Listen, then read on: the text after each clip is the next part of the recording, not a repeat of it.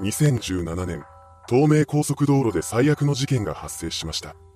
今回はその事件の犯人として逮捕された男の生い立ちから裁判の経過までをまとめていきます。後に事件を起こすことになる男石橋和穂は福岡県倉手郡で生まれ育ちました。小学生の頃の石橋はとにかく喋らないおとなしいタイプの子供だったそうです。彼は中学生の頃から深夜徘徊を繰り返すようになります。石橋の地元は不良が多い土地柄だったようですが、彼がそうした人々の仲間に入ることはありませんでした。深夜徘徊をしていた時も夜遊びをしていたわけではなく、あてもなく外を歩き回っていたようです。地元の中学校を卒業した石橋は隣町に立つ高校に進学しました。その後、彼の両親が離婚します。以降の石橋は母親に女で一つで育てられました。そんな中、彼は地元の人間からいじめられるようになります。地味で目立たない性格だったことから標的にされていたのです。実際、石橋はいじめてくる相手に反抗できずにいました。そんな彼にも唯一気が大きくなるタイミングがあったようです。それは彼女と一緒にいる時でした。彼女が近くにいる時の石橋は他人に対して横柄な態度をとっていたのです。しかしそうした時に彼が標的にしていた相手はコンビニの店員などでした。やはり自分のことをいじめてくる不良相手には何もできずにいたようです。そのような姿勢からも想像できる通り石橋は車に乗ると気が大きくなるタイプの人間でした。21歳で運転免許を取得してからというもの、彼は度重なるトラブルを起こしているのです。具体的には交通違反を7回と交通事故を4回起こしています。煽り運転をすることも日常茶飯事でした。2017年5月8日、石橋が下関市の一般道を走行している最中に突如として車を減速させます。当然後ろに続いていた車は追い越していきました。すると石橋はクラクションを鳴らして追い越していった車の追跡をし始めます。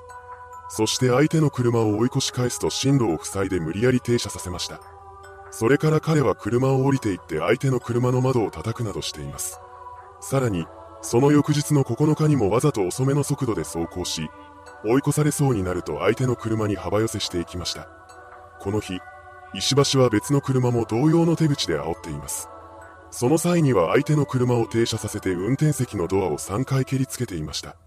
そうした危険運転を繰り返していた結果、とうとう彼は取り返しのつかない事件を起こしてしまうことになるのです。後に事件の被害者となる萩山さん一家が2017年6月に地元静岡から東京へと旅行に出かけていました。一家は当時45歳の父親、萩山義久さんと当時39歳の母親由香さんに、当時15歳の長女と当時11歳の次女を合わせた4人家族です。彼らは東京での旅行を楽しみ、6月5日に自宅がある静岡県へと帰ることにします。一家は母親の由香さんが運転する車で自宅を目指していきました。この道中に彼女らは東名高速道路の中井パーキングに立ち寄ります。そこでの休憩を終えて再び高速道路に出ようとしたところ、本来車を止めてはいけない場所に1台の車が停車していることに気がつきました。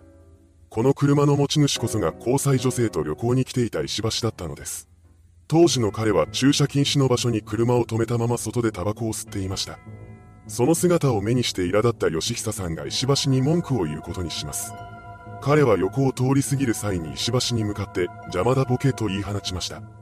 そんな父親の姿を目にした長女は、いい人だったらどうするのと口にします。そう声をかけてくる娘に対して義久さんは、あんなところに車を止めてタバコを吸うのはいい人ではないと返答しました。そしてそのまま萩山一家が乗る車は高速道路に入っていきます。ここで終わっていればちょっとしたトラブルで済む話でした。しかし今回揉めた相手は煽り運転の常習犯である石橋です。しかも当時の彼は交際女性と一緒にいました。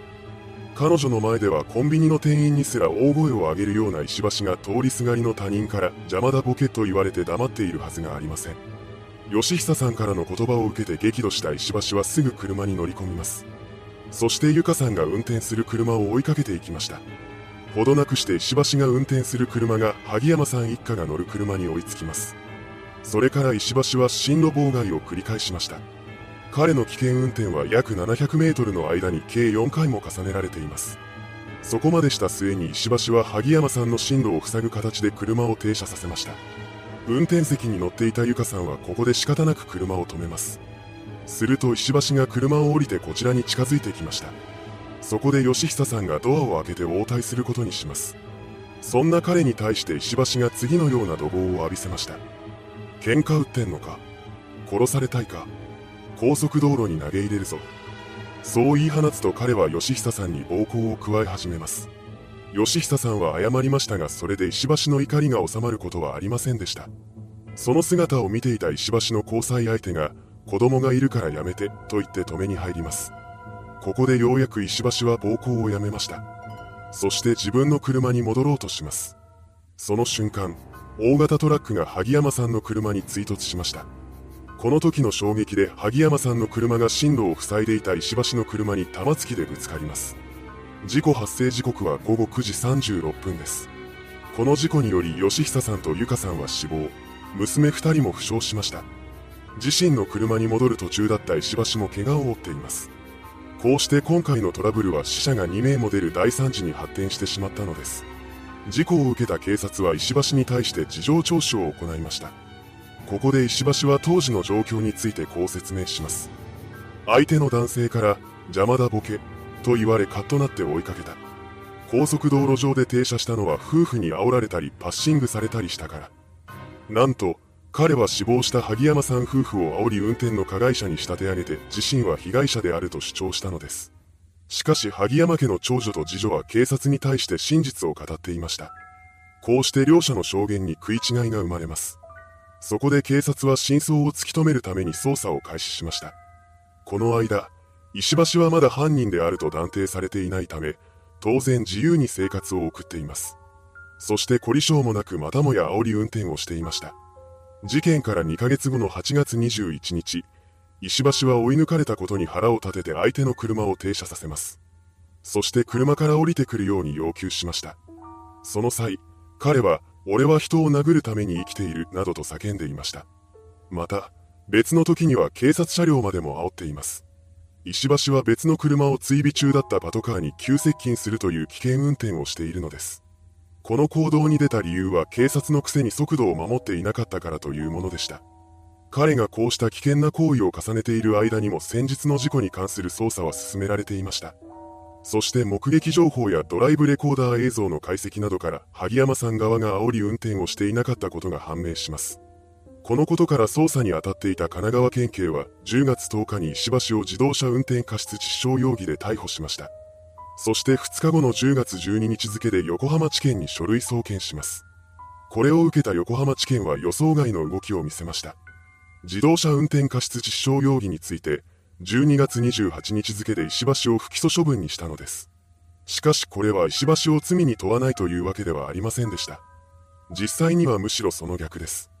横浜地検は神奈川県警が適用した自動車運転過失致死傷罪よりも重い罪である危険運転致死傷罪を適用するために自動車運転過失致死傷容疑に関しては不起訴処分にしていたのです。こうして石橋は危険運転致死傷罪で横浜地裁に起訴されることになりました。本件は裁判員裁判の対象になっています。後半の中で弁護側は、停車後に発生した事故に危険運転致死傷罪は適用できないとして無罪を主張しました。一方の検察側は危険運転致死傷罪が成立すると主張して懲役23年を求刑します。最終意見陳述で石橋は二度と運転せず一生かけて償っていくと謝罪しました。判決公判は2018年12月14日に開かれています。そこで横浜地裁は進路妨害を4回も繰り返し、被害者の車両を停車させた行為に関しては危険運転致死傷罪が成立する。身勝手かつ自己中心的な動機で常軌を逸した犯行だと非難し、石橋に懲役18年の実刑判決を言い渡しました。この判決を不服とした弁護側は東京高裁に控訴します。そうして始まった控訴審の中で横浜地裁の裁判官が公判前整理手続きの際に自身の暫定的な見解を示していたことが判明しました。これは裁判員法に違反する行為です。そのため審理は横浜地裁に差し戻されることになりました。それから新たに裁判員が選任し直されます。そうして始まった差し戻し審の中で石橋は一転して無罪を主張し始めました。それに続くようにして弁護側は事故の原因はトラック運転手のスピード違反や車間保持義務違反と主張します。これに対して検察側は4回にわたる石橋の妨害運転と死傷事故には因果関係があると主張しました。判決公判は2022年6月6日に開かれています。そこで横浜地裁は、石橋被告が妨害運転を繰り返したことで事故が起きた。妨害運転は危険で必要。夫婦の命が絶たれた結果は極めて重大だ。文句を言われて憤慨し、妨害運転を行ったという動機や経緯に酌量の余地はない。真摯に罪に向き合い反省しているとは言えないと指摘し、石橋に再び懲役18年の実刑判決を言い渡しました。この判決を聞いた石橋は東京高裁に即日控訴しています。控訴審はまだ決心していません。いかがでしたでしょうか煽り運転から2人の死者を出す大きな事故にまで発展した一件。犯人の男は煽り運転の常習犯でした。仮に今回の事故が起こっていなかったとしてもいつか大惨事につながっていたことでしょう。世間からは幼くして両親を失ってしまった子供たちを心配する声が多く上がっています。それではご視聴ありがとうございました。